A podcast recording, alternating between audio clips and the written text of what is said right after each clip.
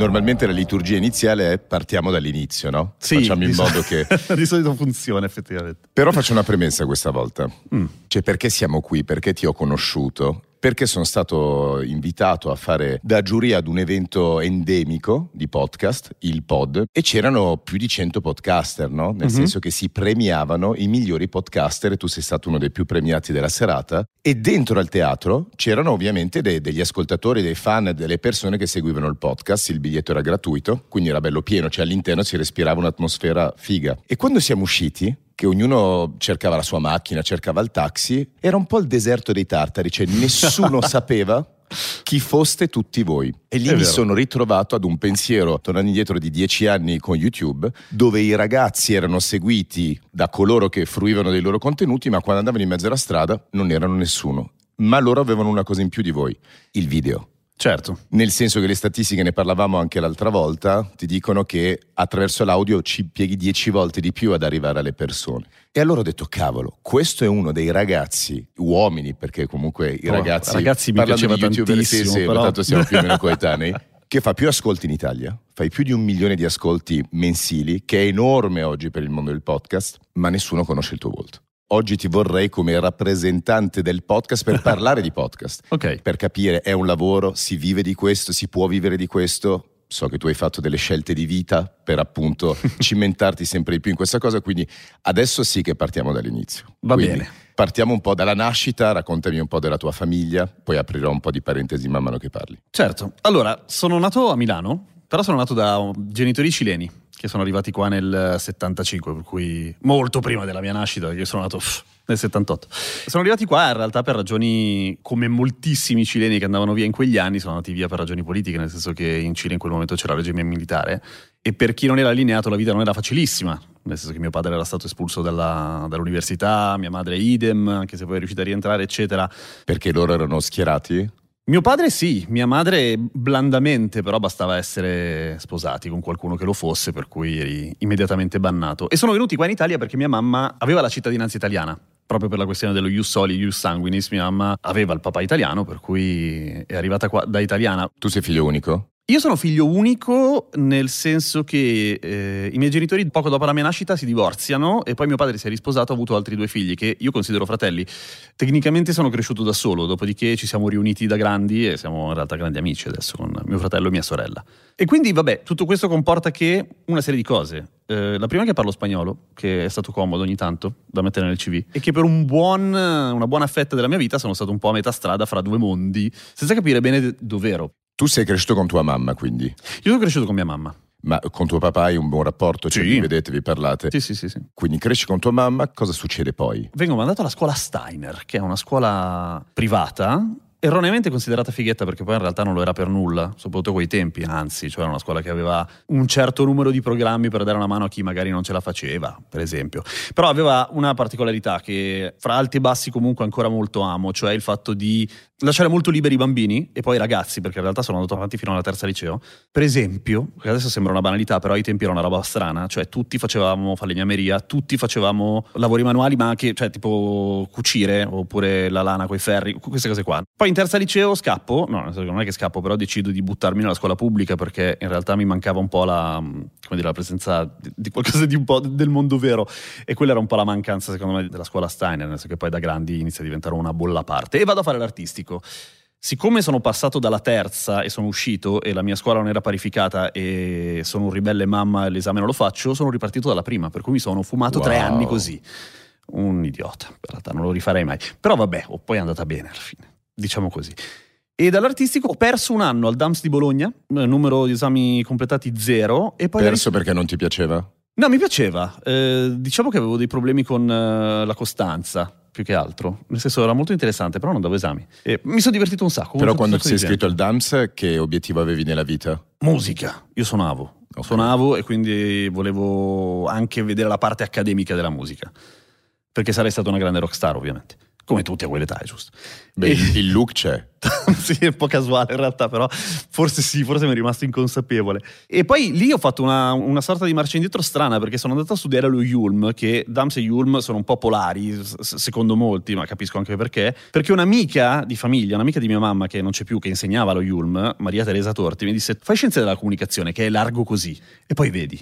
Ed è andata esattamente così, nel senso che io al secondo anno ho frequentato dei corsi di radio che hanno portato dentro la scuola per fare, era extracurricolare, non c'entrava nulla col percorso, cioè era facoltativo, se lo volevi lo facevi. E mi sono innamorato della radio, ma proprio perso. E sono andato da uno dei docenti che era un radiofonico e ho detto io voglio fare la radio. Lui tipo ha messo la mano sulle spalle e ha detto eh, sogna, cioè nel senso che non è un mondo facile in cui entrare. Però io avevo anche, eh, come dire, le idee molto chiare per la radio che volevo fare, che io volevo lavorare a Radio Popolare che è una radio di Milano. Quello che mi piaceva è che era una radio estremamente sperimentale, cioè si potevano fare delle cose strane. Ho fatto una tesi sulla radio comunitaria in Patagonia, sono andato in Patagonia, mi sono conquistato un po' la, la fiducia del mio relatore di tesi e lui conosceva gente di Radio Popolare e ho iniziato a rompergli le scatole tantissimo e questa cosa ha pagato finché a un certo punto mi ha messo in contatto con e ho fatto un primo colloquio.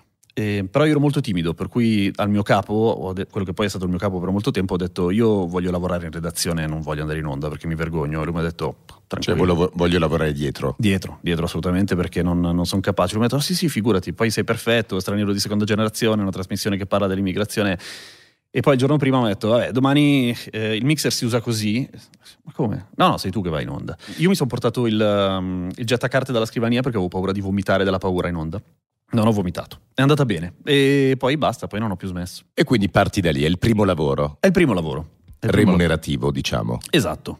non molto, ma remunerativo. Chiaro, beh, come, sì. come tutte le gavette iniziali, ovviamente Certo. si, parte, si parte dal principio. E poi che fai? Poi vengo pescato per caso, un mio collega di Radio Popolare mi dice, ascolta, eh, c'è un mio amico che lavorava qua, anche lui, che adesso lavora alle Iene e stanno cercando qualcuno che gli dia una mano per il sito. Io non ho tempo, ti va di andare a fare un colloquio? Dico, le Iene, bello. E quindi vado. Faccio una chiacchiera con eh, Davide Parenti, mi dice, boh, vabbè dai, fai, proviamo. E provo e inizio a scrivere delle cose per il sito. Come è andato l'incontro con lui? Te lo chiedo perché quando è venuto Pablo Trincia, cioè ognuno ha raccontato Certo. no, il fatidico momento di Davide che magari faceva un'altra cosa e ti, ti Sì, sì, ascoltava eh, in parte e, e erano un po' tutti in soggezione parlando con lui la prima volta. Totalmente, sì. Ma io forse un po' meno perché anche lì c'era un po' di inconsapevolezza. Arrivavo lì chiamato da, non sapevo bene, la speranza, cioè ma avevo iniziato a montare 48 ore prima, per cui non avevo tempo di andare in paranoia. Sono andato, sì, ovviamente Davide Parenti forse classico, cioè scarpe sulla scrivania, fine giornata, sta- tutti stravolti, riunioni lunghissime, per cui io arrivo e lui mi guarda, "Eh, chi è questo? Ok, dai, dimmi, chi sei? Cosa vuoi fare? Va bene, eh, ci vediamo domani, entra. E quindi in realtà è andata abbastanza liscia. Poi la soggezione mi è arrivata dopo, però ho sempre avuto un buon rapporto con lui. Credo che mi abbia sempre visto come una roba strana lì dentro. E era una roba strana effettivamente, perché non c'entravo col mondo della TV, non avevo quell'ambizione all'inizio, per cui facevo le mie cose, ero stracontento di essere in quel giro, anche se poi ho iniziato a sforare un po' da quello che era il mio campo, no? Cioè qualcuno iniziava a dirmi, senti, mi dai una mano per delle riprese? Va bene, arrivo. Oppure, ah, mi è venuta un'idea per un servizio, eh, per cui andava bene questa cosa qua. Alla fine ho dovuto chiedere a Davide, ascolta, io avrei un'idea per fare un pezzo.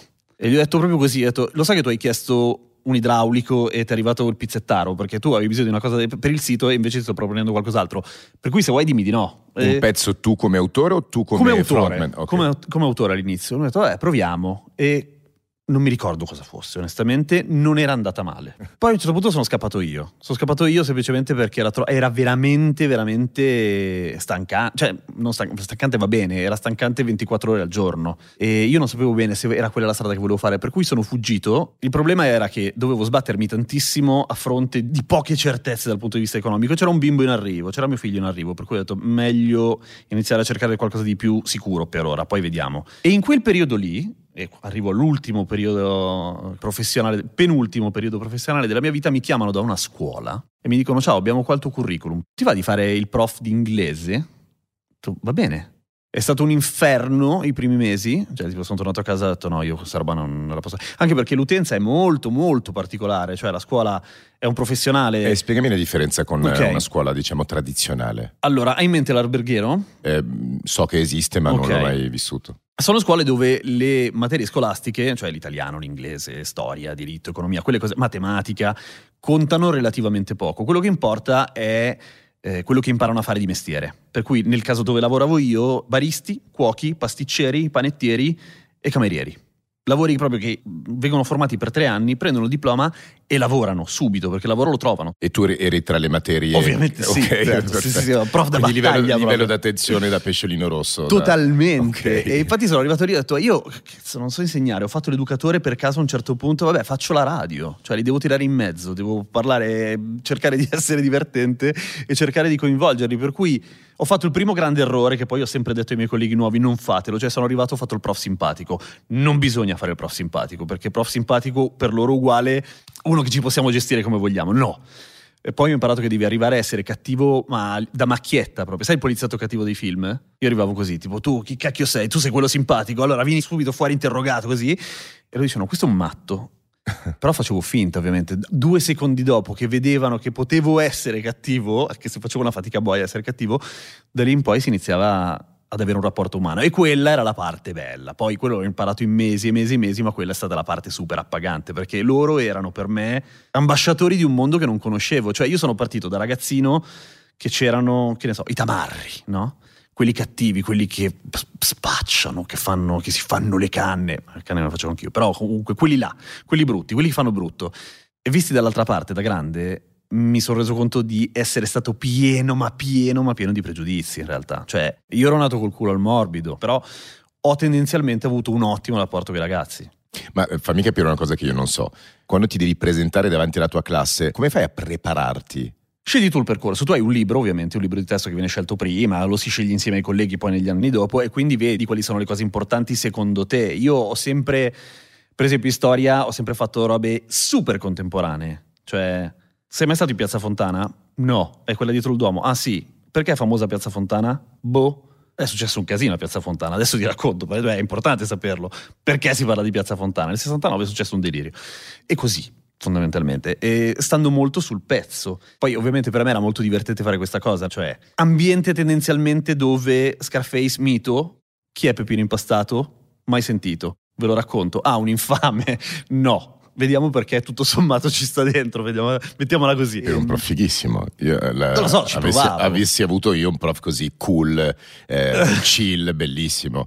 Quindi partivi da delle storie. Sì, tendenzialmente sì, che alla fine è, sempre, è quello che ho sempre fatto. Cioè, è la cosa che mi viene più facile. E per quanti anni l'hai fatto? Sette. Sette. E ho finito martedì scorso. Perché? Perché sono, non ho più il fisico per gli sport estremi, come, come ho detto, nel senso che è veramente faticoso farlo bene, secondo me. E ho iniziato a rendermi conto che, vabbè, il podcast, e poi ci arriviamo, immagino. Ovviamente. Se vuoi, magari. Anzi, no. è l'argomento centrale. Okay. ci stavamo scaldando. è iniziato a, a, prendere sempre più spazio e riuscivo a portare a casa la radio, che non ho mai smesso di fare, il podcast e il prof. Finivo tutte le notti alle due del mattino e con la sensazione di non fare bene troppo bene niente e soprattutto di togliere un sacco di energie all'insegnamento. Non credo di averlo fatto male alla fine, però volevo fermarmi prima di iniziare a fare con la mano sinistra. Facciamo un passo indietro perché sì. il modo in cui raccontavi pezzi di storia ai tuoi alunni mi sembra molto l'approccio che tu hai nel tuo podcast, no? appunto cose molto umane. Come nasce cose molto umane? Intanto quando? Nasce nel 2020 durante il primo periodo della prima pandemia, quella hardcore, quella che siamo rimasti tutti a casa da un giorno all'altro. Eh, la scuola passa completamente a distanza. In radio non sono andato, facevo dei collegamenti anche lì da lontano la sera per cui mi sono trovato un po' annoiato, un po' spaventato, perché alla fine non, non, si capiva, sembrava veramente l'apocalisse zombie, e con un po' di tempo libero. Per cui ho detto, facciamo delle cose. Io mi rendevo conto che gli ascoltatori della radio avevano una grandissima fame di una di quelle cose che la radio fa, cioè di fare comunità, di stringerci un po' tutti quanti. Sta succedendo un casino, ci siamo, lo spettacolo continua, noi andiamo avanti, il famoso andrà tutto bene, che adesso suona un po' tristemente comico, però ai tempi ci stava, ecco. E per cui ho detto, visto che vado in onda poco, cerco di contribuire con qualcosa tutti i giorni online, cioè non posso andare in onda, lo faccio, faccio un podcast devo fare qualcosa che va in onda tutti i giorni, sono totalmente da solo, non ho una redazione, devo fare qualcosa veloce da produrre. Per cui le notizie le trovo abbastanza al volo, parto dalle curiosità che io so, cose che mi divertono, da nerd. Inizio a montarlo molto male,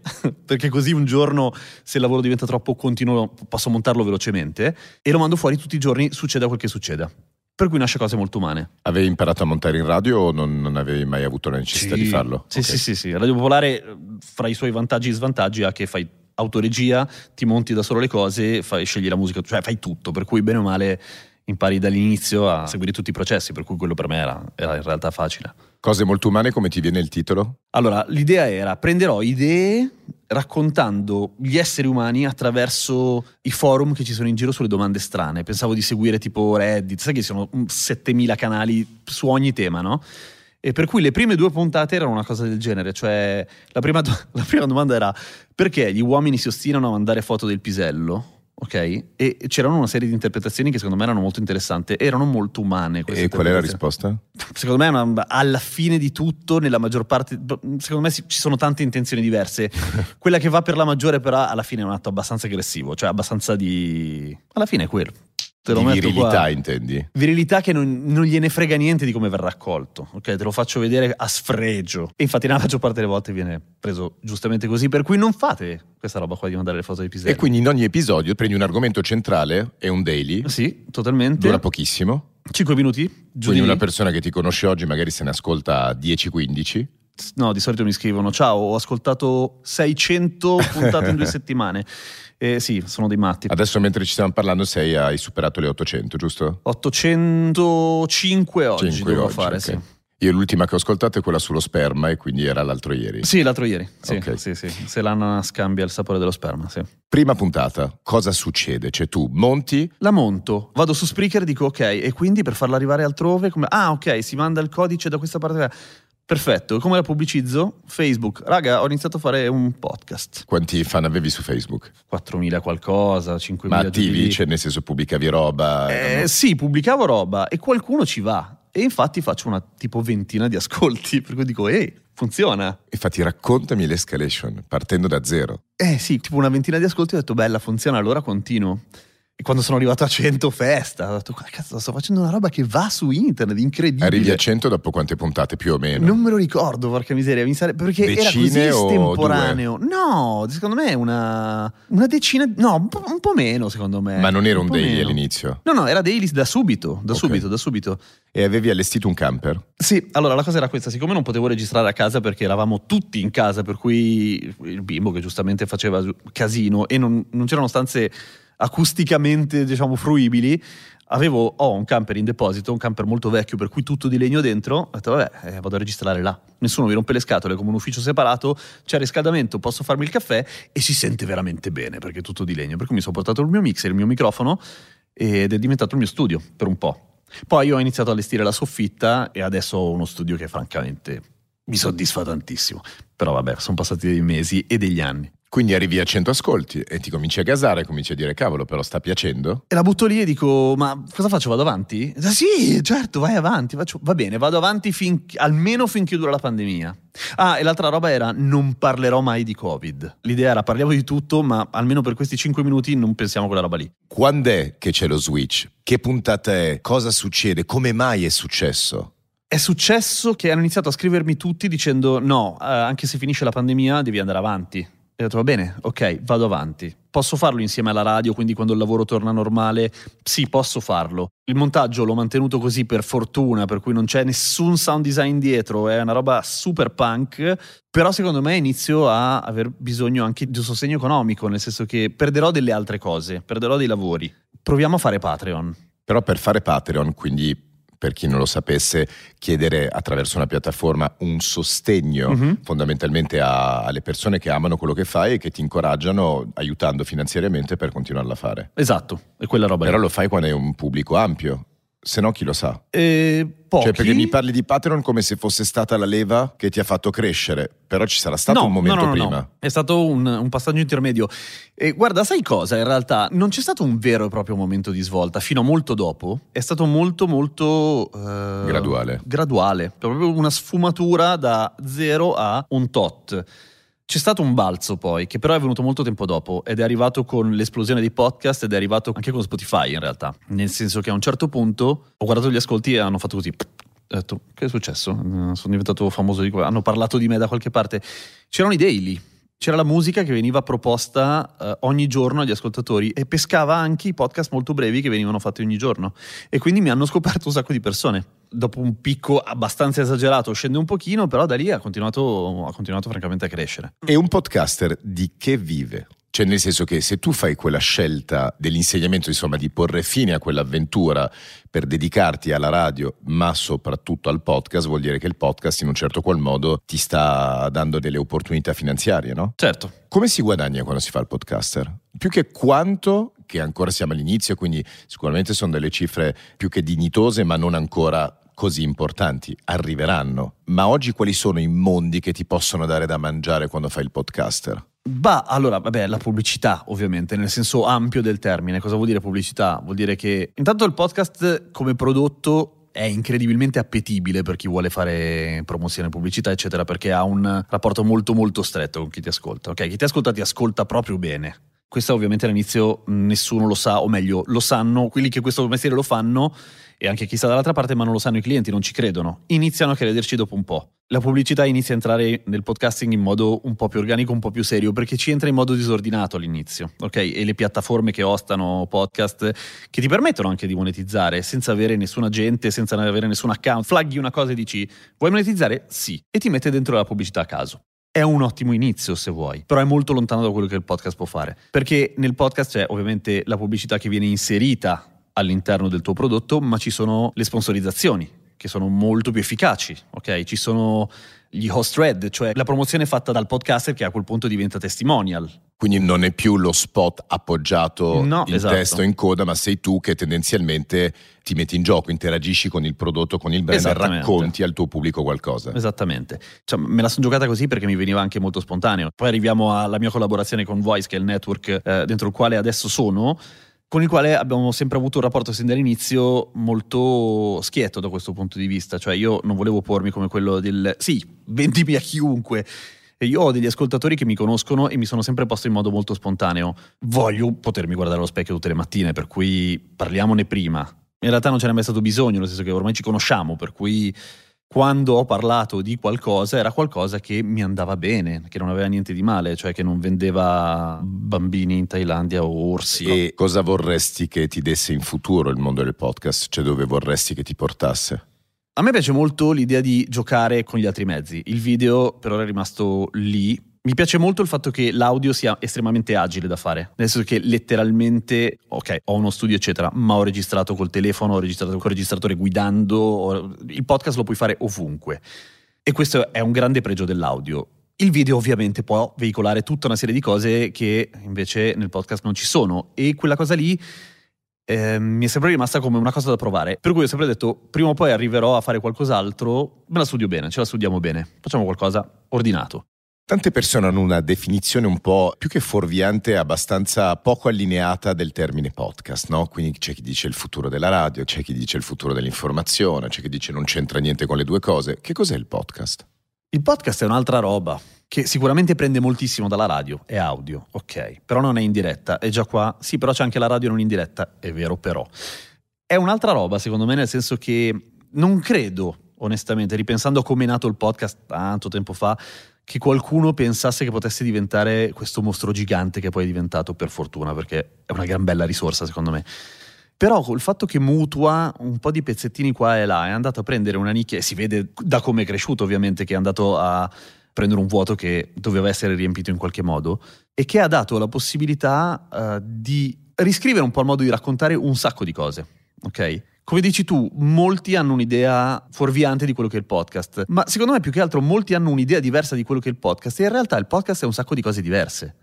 Perché The Essential di Mia Ceran è un podcast di informazione che lo ascolti tutti i giorni perché vuoi sapere le notizie del giorno, ok, ma se vai ad ascoltare This American Life che racconta invece storie che sono completamente slegate dall'attualità, cos'è? Un audiolibro, un audiodramma? No, è una roba che in realtà sta a metà perché c'è qualcuno che te la narra, però tu ti immagini delle cose. Ha una funzione completamente diversa. Se ascolto un crime è ovvio che mi sta solleticando alcune necessità di intrattenimento molto diverse rispetto a se mi ascolto cose molto umane che tendenzialmente fa ridere.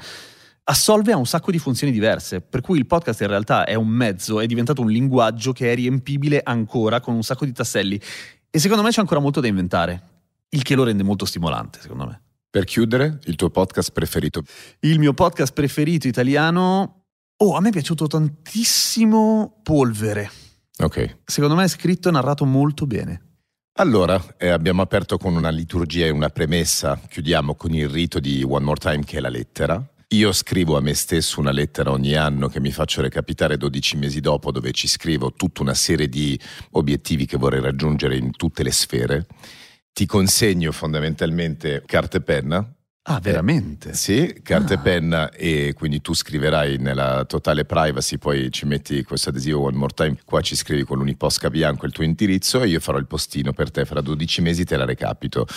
Eh, e potrei fare un bilancio con te stesso, no? vedere un po' quanto sei stato poi eh, pragmatico nelle cose che ti sei auspicato di poter realizzare. E normalmente ci congediamo così, ma qua ti chiedo uno spoiler, nel senso che ti chiedo okay. di dirmi almeno una delle cose che tu vorresti raggiungere eh, nel prossimo anno, visto che sei in un momento in cui hai preso una decisione importante hai deciso di fare quasi un all-in su un mondo che è appunto il podcast e ti ho chiesto prima dove vorresti che ti portasse. Quindi dichiarami una delle cose che ti piacerebbe raggiungere a livello lavorativo da qui ai prossimi 12 mesi.